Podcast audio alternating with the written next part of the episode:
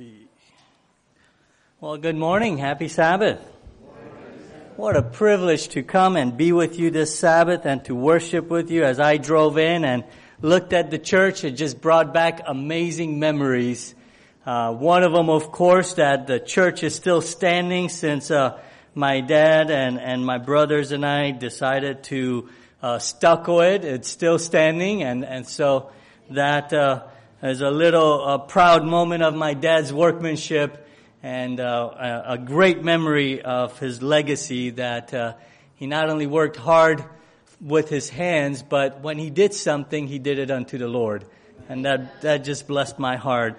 Uh, a couple of weeks ago, my daughter, just out of the blue, said, Dad, what's the favorite sermon you've ever preached? I'm like, I don't know. And he's like, well, what's the favorite place you ever preach at? I'm like, I don't know. But thinking about it, I just love coming here and don't tell any of the other churches, but this is one of the favorite places for me to come to. Uh, just love hanging out here and, and being blessed by you all and being blessed by the Word of God together. And so today, you know, I'd like for us to just, uh, again, fix our eyes upon Jesus. Isn't that our only hope? Uh, fix our eyes on Jesus. You know, we live in a world where fear is sold and fear is pushed and keeping people in constant anxiety and worry about tomorrow and what the winter will bring and what inflation will bring and what struggles will bring. But the Bible gives us good news that as God's people, we can have both inner peace in the midst of outer chaos and that the Lord one day will bring outer peace to his whole universe. And that can give us hope today. And so as we go to God's Word, to one of my favorite stories of the New Testament, my prayer for us is that we leave this place again, keeping our hearts and minds, our lives on Jesus, our faith in Him, and that we have peace in our hearts, knowing that if we journey with Jesus, clinging to Him, that He will not, never let us go. Uh, our part is to not take our eyes off of Jesus, Amen. not to let go of Him, but to walk with Him. And so our story will be, of course, in Mark chapter 4, in that great experience of Jesus and the disciples as he calmed the storm um, you know, when uh, I was going through the Sabbath school lesson some time ago in Genesis, uh, Jacob, in his blessing to his children, talked about Shiloh coming, right? And of course, you know, the Old Testament prophesied that the Messiah, when he comes, he does bring peace. Uh, Isaiah 9 6, the Prince of Peace. Uh, and peace comes to those who accept Jesus, condemnation to those who reject Jesus. Uh, and so, my prayer is that as we look at Mark chapter 4, we do have the peace of Christ. Let us just bow our heads one more time, just as you're seated. If you were mind, just bowing your hands with me, and I will come uh, kneeling before the throne of grace. Let's pray. Gracious Father, again, what a privilege for us to come before you today, to open your word, and by the presence and power of the Holy Spirit to see Jesus Christ. Lord, I pray that we may be encouraged by your word, even challenged by your word, but above all, transformed by your word today. And Lord, I pray that as a mere instrument, a jar of clay, an earthen vessel, Father, I don't have the wisdom nor the strength, nor the eloquence to uplift Jesus fully. So I plead that you be my strength, my rock, my redeemer, that the words of my mouth and the meditations of my thoughts be acceptable in your sight, that the Holy Spirit may truly speak through your word, and that all of us here may be drawn into a deeper relationship with Jesus Christ. And in his most wonderful and precious name we pray. Amen. You know, life is often very mundane. We go through the daily experiences of waking up, eating breakfast, going to work, but there are a few moments here and there that you truly sense the presence of God. Isn't that true? And you hang on to those because there are times that you can go for months and yes, you open the Word of God and yes, you feed upon it, but there are just those few moments here and there when you truly sense the presence of God. And, and thinking back in my life, there were some of those moments. One of them happened to be at the Sea of Galilee. I've had the privilege to go to Jerusalem and to Israel a few times in my life. And on my first trip, I went at a time when truly there was inner turmoil in my own heart. You see, my dad was diagnosed with stage four lung cancer sometime in late fall. And our trip happened to be in January. And so in my heart, I was in this tension and prayer and, and struggle with God because the doctor literally said, Your dad has six months to live. And so I remember at, at times in my prayer to God, I would try to barter with Him. Have you ever done that with God? You know, I'm a faithful servant of yours, Lord. I'll preach more gratefully. I'll, I'll work harder. Can you please save my dad? And then I would try to tug on God's heart. And then I would try different things. And so I find myself in Israel during this tension in my heart, praying for my dad. And what I found is there in Israel often they'll build edifices where they think Jesus did something. There's a building here where he did the Sermon on the Mount, and there's this uh, temple here where they think Jesus was crucified, and, and there's this place here where they think he was buried and, and you name it and so on. But there's one place they can't build anything and that's on the Sea of Galilee. And so the Sea of Galilee was one of my favorite places to visit. And of course, when you go to the Sea of Galilee, you're always ushered by the tourists to a restaurant there that sells you St. Peter's fish. Now, St. Peter's fish is about 22 bucks, and it's really not St. Peter's fish, but it's just a whole fish with the head on it, and those fish people love eating fish. I'm not much of a fishy person, so I go with the veggies and other stuff.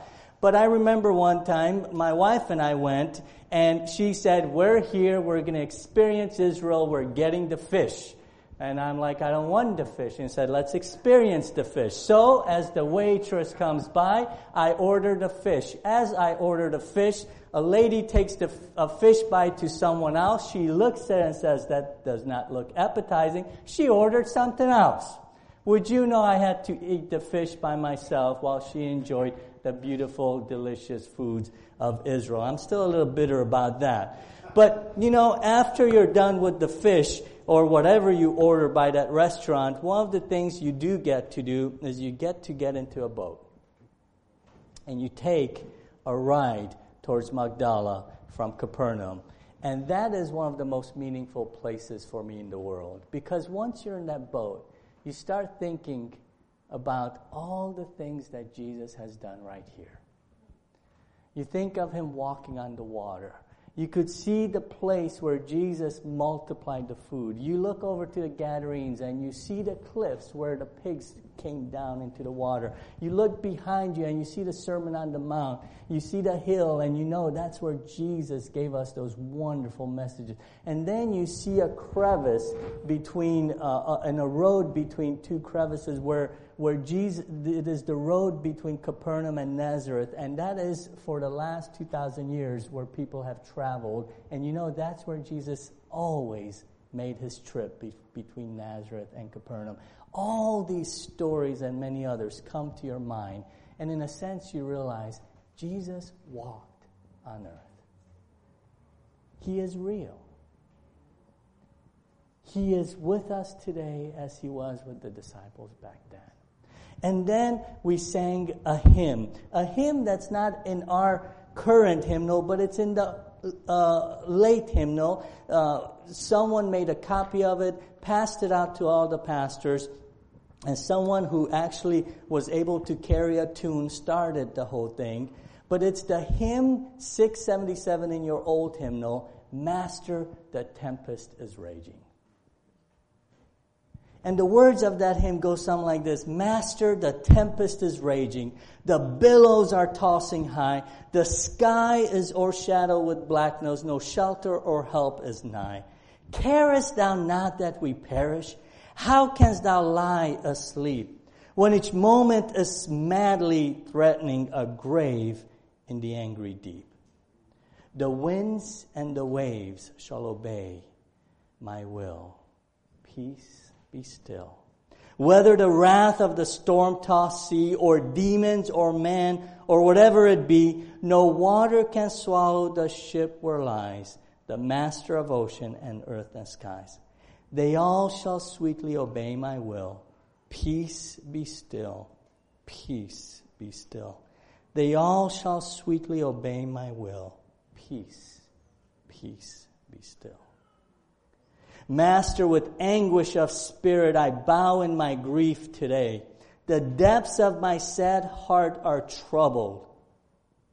Awaken and save, I pray. Somewhere in the midst of these words, I couldn't sing anymore. Tears would come to my eyes. I would think of my dad. I would think of my prayers. And this peace overflowed my heart and said, Edward, you don't know the future, but can you trust me? Can you trust me? And peace came into my heart that moment that I'm not in control, that I can't control myself, that I can't control my dad's illness, that I can't control the doctors, that I can't even control God, but I can trust Him. And that is enough. And so nothing changed with my father. He passed away six months later.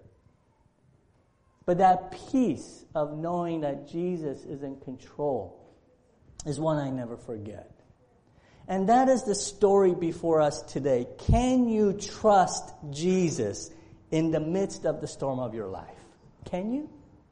Let's look at the story in Mark chapter 4, beginning in verse 35. On the same day, when evening had come, he said to them, Let us cross over to the other side. Now, notice a few things. On the same day. What day was it? Well, if you look back to the beginning of Mark, you notice that Jesus has been teaching in parables the people all day.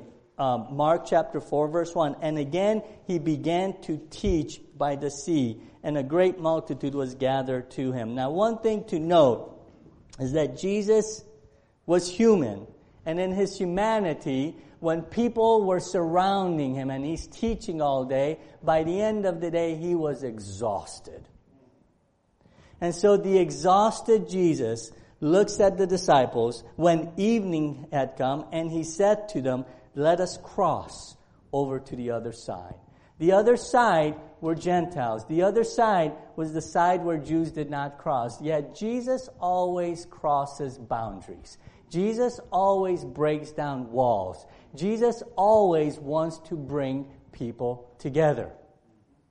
And he will do that in, in the next chapter, breaking down boundaries, trying to bring people together. What you find though is in verse 36. Now when they had left the multitude, they took him along in the boat as he was, and other little boats were also with him. I chuckle at that because it says they took him. Who is the they? Well, the disciples. But in particular, you can say it's Peter and James and John and Andrew who were well versed with the sea, who fished there all the time, who was their, uh, their, their home and, and, and their expertise, and they were in control because Jesus, you're tired. Let's take you into our, bo- into our boat. We will take care of you. It gives me the picture in this mind of my, when my son Levi was born 17 years ago this month in, up in Lakewood, Ohio, that when we brought him into the car and we put the car seat in, and of course you put it the other way facing away from you, and I get into the, uh, into the driver's side and, and grab the wheel and I adjust the mirror so that I see my son and my wife and now I'm in full control of the car. I'm taking my son home. I'm going to raise him for Jesus. And this whole idea of the disciples, we're in control of the boat. We're going to take care of Jesus. Let's adjust the rearview mirror. Jesus is nicely sleeping in the back, just like my son was sleeping in the back. And that's how life goes when everything goes well. Because when the paychecks come and the health is good and the news is great, Jesus is in our life, but he's kind of in the back seat. We're in control. Don't tell me that I'm not right. And then what you find in the story is that something happens. Because here in verse 37, it tells us, and a great windstorm arose.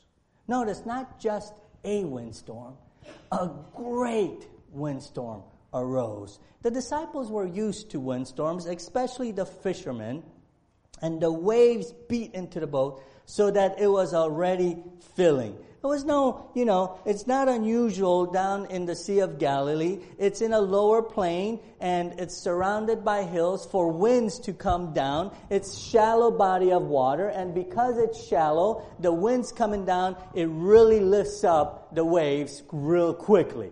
And because of that, it was not unusual for them to say, whoa, storm's coming, time to head. But in this, in this instance, came so quickly and it was so great that as they're trying to remain in control, they're realizing that they can't get the water out as fast as it's coming in. And now the sense of fear is starting to set in.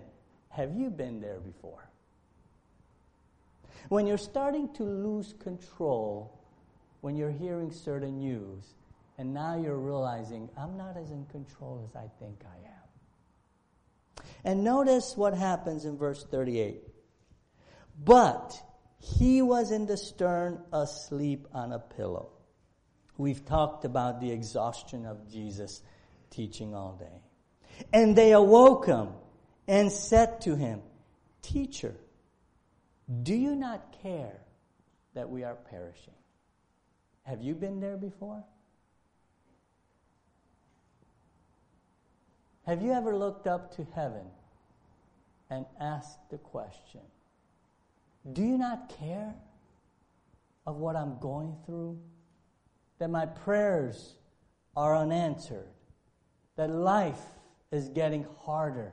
That I feel like I'm going to sink in this? I was just in high school when again my dad had a construction accident where he almost lost his life. It happened on New Year's Eve of all the time. And when he ended up without working for six months until he went through surgeries and healing, our family didn't get any income at all because all of us boys were still in school.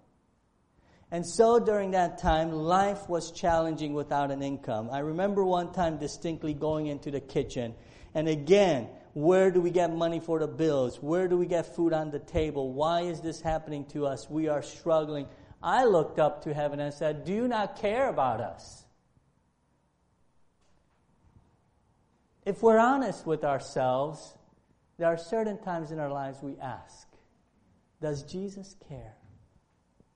You're not alone, nor are you the first, nor are you the last. In fact, there's a hymn in your hymnal hymn 181. And what do you think the title of hymn 181 is? Does Jesus care? Do you think when Pastor Frank Graeff, a Methodist pastor, wrote this poem, that he just sat down one day and said, Hey, let me write a poem about Jesus. Let me write a poem if Jesus cares. Do you think that's what he was doing? Or was he going through a personal experience in his life that out of the depthness of his heart, he wrote the words, I'm going through something. Does Jesus care? And as he struggled with it, he came to a conclusion that led to this poem that you and I sing today. The poem goes like this Does Jesus care when my heart is pained, too deeply for mirth and song? As the burdens press and the cares distress, and the way grows weary and long. Oh, yes, He cares. I know He cares. His heart is touched with my grief. When the days are weary, the long nights dreary, I know my Savior cares. And that was his experience. And that can be our experience as well. Because when you and I come to the cross, the cross is the greatest revelation to all of our minds that Jesus truly cares. That he cared enough to come into this world to save us from our sins, to die the death that we deserve, so that we can have the eternal life which is his. Oh, yes, he cares. And so now we find no longer are the disciples in control. Jesus is in control. And notice what he does in verse 39. Then he arose, he rebuked the wind, and said to the sea, Peace, be still. And the wind ceased, and there was a great calm. You know, Mark is in three sections. You have the section uh, often when you read stories in Mark, you'll find that he writes stories in three parts. The first part is usually the chaos. And in this case, it's the storm. The second part is usually the solution. And the third part, there's the huh moment, like, what just happened? And we have gone through the storm. We have seen that Jesus cares we have seen that the solution is the presence and the voice of Jesus, that he can calm the storm. And he does calm the storm if we let him. Think of the thief on the cross. The thief on the cross was in the storm of his life. He was about to die. He was a thief. He knew that he deserved damnation. And in his moment of inner storm, he cried out to Jesus, Remember me. Did Jesus speak peace into his storm that day when he told him, You will be with me in paradise? Imagine the peace that thief had. When I read Steps to Christ, chapter 6, there's wonderful uh, counsel here by the servant of the Lord. It, it's the very first thought. She says here in chapter 6, as your conscience has been quickened by the Holy Spirit, you have seen something of the evil of sin, of its power, its guilt, its woe. You look, look upon it with abhorrence. You feel that sin has separated you from God, that you are in bondage to the power of evil. The more you struggle to escape, the more you realize your helplessness. Sounds like the disciples in the storm. Your motives are impure. Your heart is unclean. You see that your life has been filled with selfishness and sin. You long to be forgiven, to be cleansed, to be set free, harmony with God, likeness to Him. What can you do to obtain it? And this is what she says it is peace that you need. She doesn't say, hey, strike, try harder. Hey, work at it more. Hey, keep at it. No, she says, you know what you need? Is stop trying to bail the water out. You're still wanting to be in control of your own salvation. You know what you need? Turn to Jesus. Let Him take control. What you need is peace. And you're never going to get peace based on what you do. You will only get peace based on what He can do and what He can say what you need is peace. Amen. And peace only comes from coming to Jesus and handing your life over to Him. It's the best thing to do every morning, by the way. As soon as you get up, you may have a storm that day, and you, it's a good time to say, Lord, I turn this day over to you. Whatever comes today, I can trust that it first goes through you. That if you allow it, then you will carry me through it. That will give you peace. You get a flat tire, Lord, you allowed it. Someone hits you from the back, Lord, you allowed it. You got bad news from the doctor, Lord. you're still in control. Peace comes from trying to do it all to letting Him control it all. Yet we find here that Jesus is done with the wind, that He can bring peace, that He is in control. But now after he talks to the wind, and I don't think he yelled at it, I, I think he just spoke to it. But verse 40 now he turns to the disciples and he said, How are you so fearful? How are you so fearful? How is it that you have no faith? I, I think of something that Jesus once asked us. He was giving a parable in Luke 18 8, when he says, I tell you that he will avenge them speedily. Nevertheless, when the Son of Man comes, will he really find faith on the earth? How are you so fearful? Perhaps today the Lord looks at his people and he sees all the fear mongering and all the anxiety and all that is coming upon the world, and people are getting scared he can look at his people and say, Why are you fearful? Amen. What are you afraid of? Have you no faith? Do you notice there's fear and faith? That when there is fear, it's because there's no faith. And when there's faith, then there's no fear. And the problem with the disciples here is that they try to stay in control in the storm and they didn't have faith in Jesus because Jesus, does he care? And that's when Jesus wakes them up. Who's really sleeping here, by the way? He wakes them up and says, Now wake up. Why are you afraid? Do you have no faith? I tell you, there is a storm coming upon the world, and, and I'm saddened that many times when we talk about the storm coming upon the world, that many Christians are afraid. I've even heard people say, I wish Jesus would just put me asleep before the storm comes. And, and I, I say this where is your faith? Why are we so fearful of what's happening? If you look at 2 Timothy chapter 3 says, But know this, that in the last days, perilous times will come. Yes. And notice how Paul explains these peril, perilous times. Men will be lovers of themselves, lovers of money, boasters, proud, blasphemers, disobedient to parents. I asked my kids to highlight some of this stuff.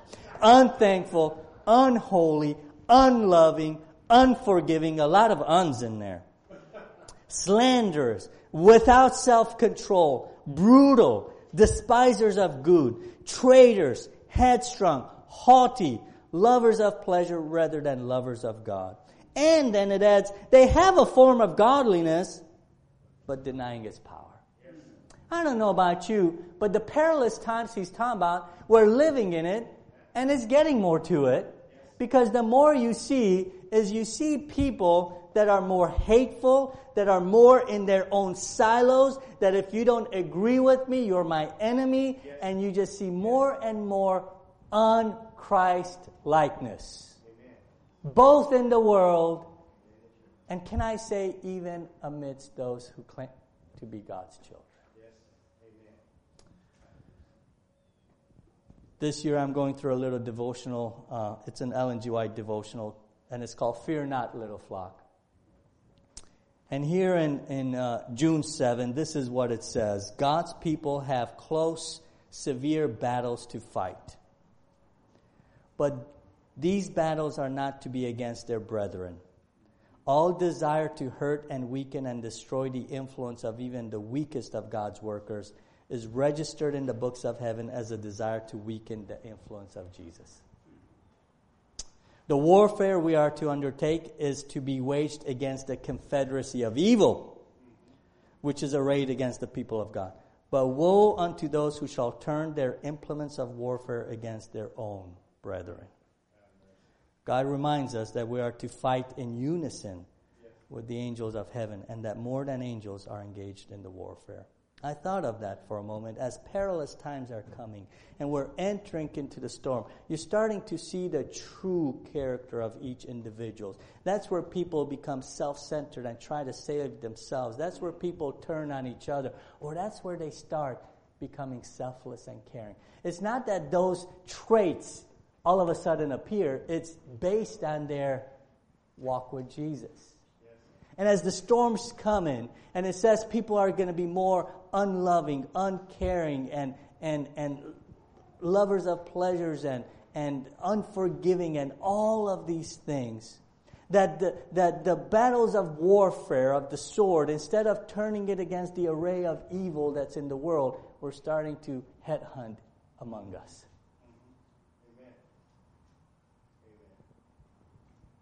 And perhaps maybe that's why the Lord says in multiple places, like in John 17, I pray that they may be one. As he says in, in, in Malachi chapter 4, here at the end of Malachi 4, verse 5 Behold, I will send you Elijah the prophet before the coming of the great and dreadful day of the Lord. He will turn the hearts of the fathers to the children and the hearts of the children to their fathers, lest I come and strike the earth with a curse. What, what, is, what is this idea of the Lord sending the spirit of Elijah? Yes, it came in John the Baptist and trying to bring people together, but it, it has that meaning in the last days that while the devil is trying to create this idea of disobedience to parents and split of generations, that the Holy Spirit is trying to unite the generation that when it says in Joel chapter 2, 28 and 29, I will pour out my spirit yes. on your maidens and uh, uh, on your young men and on your, on your old. And uh, he's, he's pouring out his spirit upon all flesh. And you know, often we think, well, you know, all the old people who are anti-social media are here receiving the Holy Spirit, and all the young people who are on uh, Snapchat are receiving the Holy Spirit over here, and all the adults who are on Facebook are receiving the Holy Spirit here. That somehow, when He's pouring out the Holy Spirit, we're all getting it into the generations and silos we're in. But I'd like to tell you that's not the way the Holy Spirit works that the Holy Spirit is bringing His people together and then pours out His Holy Spirit. Do you think I'm wrong in that? That we could take a hundred pianos and put them into a big room and try to tune them to each other and go to each piano and let's tune this to this one and this one to that one. You will fail. But if you take one tuner and you say, let's tune each piano to this tuner, they will all be in unison because it's a one tuner. And while we're all trying to unite with each other with different ideas here and there, and oh, you're with me because you, and you're, instead of looking to Jesus, who alone can say, Peace, be still. Who is the one, the true tuner, whom the Holy Spirit uplifts. Isn't that what Jesus said? And I will send you, who will testify of me that when we look to Jesus and we come in harmony with Jesus, that when we give our, and then we, instead of looking at our brothers and sisters and turning a warfare, we say, Lord, what's in my life that you got to work on? Bring me in harmony with you, that somehow we're all coming in harmony together. Amen. And that is the peace, the work of the Holy Spirit, that they may be one as you and I are. Well, we've looked at the chaos, we've looked at the solution. Now we finish off here with the hump moment. Like, what?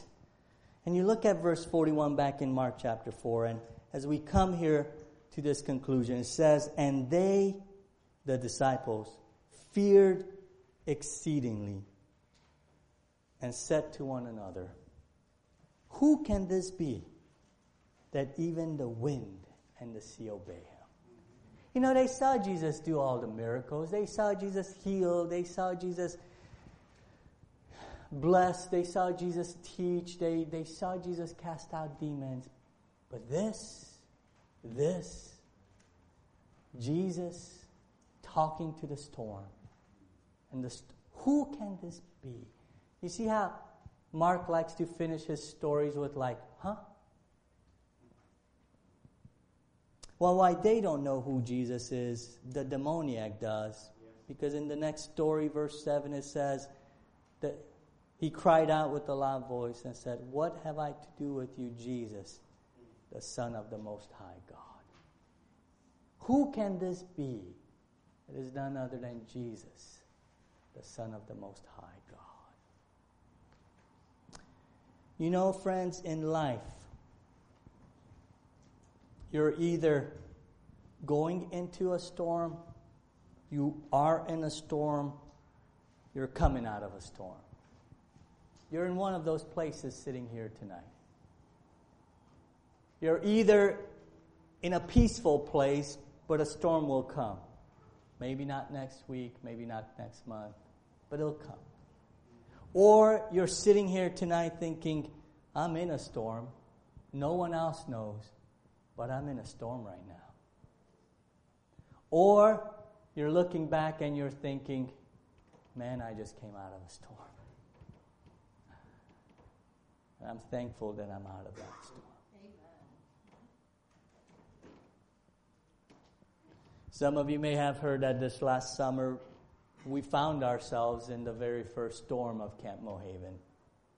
And usually during staff week, we go through a staff manual, we train our staff how to be responsive to crisis. We certify them in first aid and CPR. We, we train them in how to safely take care of campers that are entrusted to us. And part of the training is in case there is a storm, a tornado, or any of that thing, here are the shelters. Here you need to go. These are the safe places that you need to be with everyone to ride out the storm. We do that every year. It's in the manual. We cover it. We show it to them. This year, Cub Camp began. Our youngest age, six through nine, came in Monday. We had a full day of activities. Usually, the NBA playoffs happen always during summer camp. And I'll let the staff watch it during staff week. We have no kids there, and, and it's a great time for them to, to bond with each other and to hassle each other over their favorite teams. And it's a nice time too. But usually I have the rule as soon as campers come in, you can't watch it. You have to be in your cabins. You have to give your full, full attention to. And, and they broke that one time when the Cavs were in, in the uh, playoffs uh, playing against the Warriors. They were in that crucial game, and, and I said, sorry, you can't watch it. And, and we had a meeting in, Eh, eh, uh, uh, that night, and out of Boys Village, I hear cheering and, and just celebration. And in my mind, thought the Cavs won. Sure enough.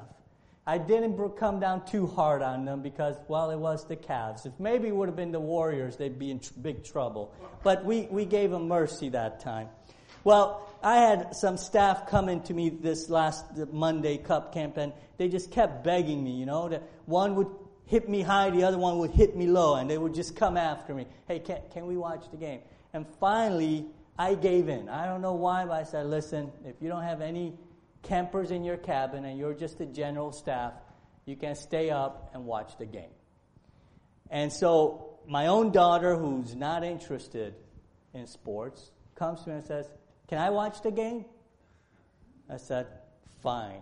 And so I stayed with her to watch the game.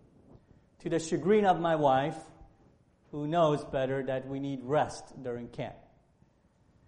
So we watched uh, Warriors and Celtics, and the Warriors win that night. And after the game, around uh, 10:30 at night, my daughter and I walked towards the pool because I like to check sometimes the pool in the dark, make sure nobody jumped the fence. And uh, we look above us, and we just see the the lightning. But it's it's unusual because it's not just lightning; it's like strobe lights. It's just continuous play in the skies. I thought that is unusual. I don't see any storms on the radar coming this way. So I drive my car up to the top where the ranger's house is, the travel trailers are there, and I, I want to bring the awning in because I thought there'd be some high winds that night. And so my wife likes to put lights on it. So I took all the lights off, and as I took all the lights off and put it in, and ready to hit the button to bring the awning in, I get my phone alert saying tornado watch. Now, it doesn't say tornado warning. That just means, hey, there's a potential. Tornado watch means it's been sighted. And when it says tornado watch, it means it's been sighted near us. And so my wife, who's not too happy with her husband, who stayed up, uh, is inside the trailer. And as I get the message, I say, grab the dogs. And both my daughter and my wife grab each dog. We put them in the car. And as we turned the corner to head down, it hit. We saw the wind swirling. We saw the rain coming. The car was being pushed into the woods. And my wife yelling out, We're not going to make it. And so I hit the gas pedal and the car goes down the hill. Right as we reach the lodge, the doors open for us. We run in, and I tell my wife and da- uh, daughter to, to uh, pray because I'm getting phone calls. And my son, who's in the village, boys' village, says, What do we do, Dad? And when he says, What do we do? I hear trees popping around camp, like popcorn, just pop, pop, pop, pop. And I say, Hunker down. But as I say hunker down because I don't want them out there, already some of the staff took the campers and they were heading to the tornado shelter because they were getting the same thing I was. And so as I say hunker down, I see lights and kids being carried going to the shelter. I'm like, well, they're doing what they're supposed to do, right? Tornado watch, head to the shelter. And in the midst of heading to the shelter, there are tornadoes and high winds and trees everywhere. And when it gets calm after the storm, and I venture out and I go to Girls Village, tree after tree is down. The road that I came down, you couldn't even see the road. It was all trees down. If I would have not stayed for the game and been awake and would have been woken up by this and tried to put pants on and try to get in the car and head down, I would be dead today.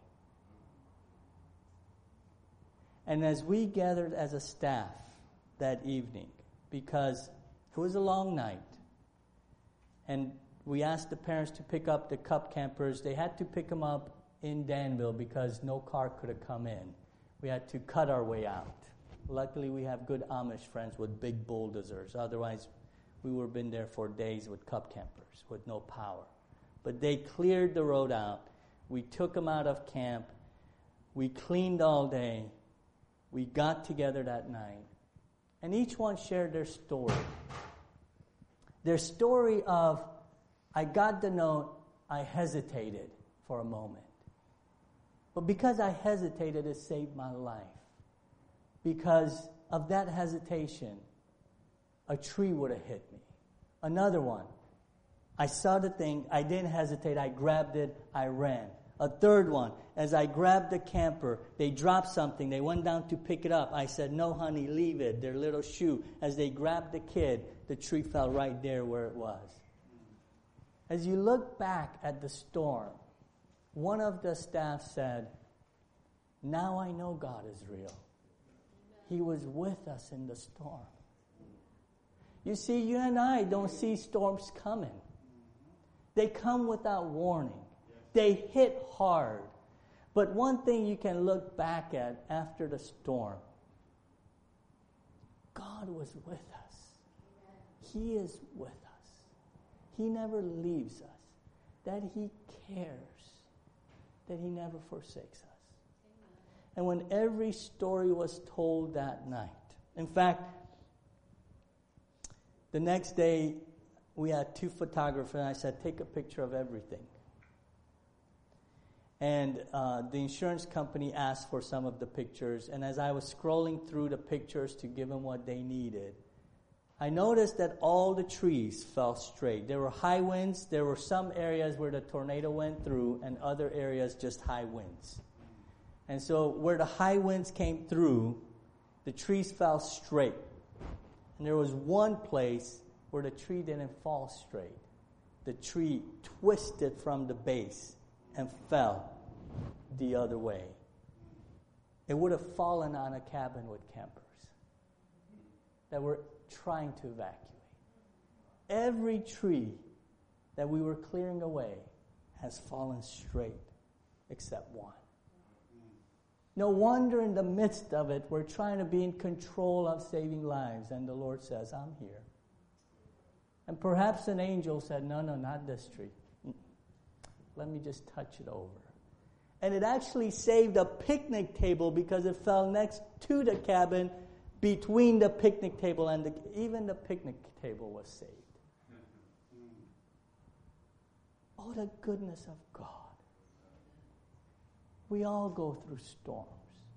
And in the process of a storm, we may lay a loved one to sleep.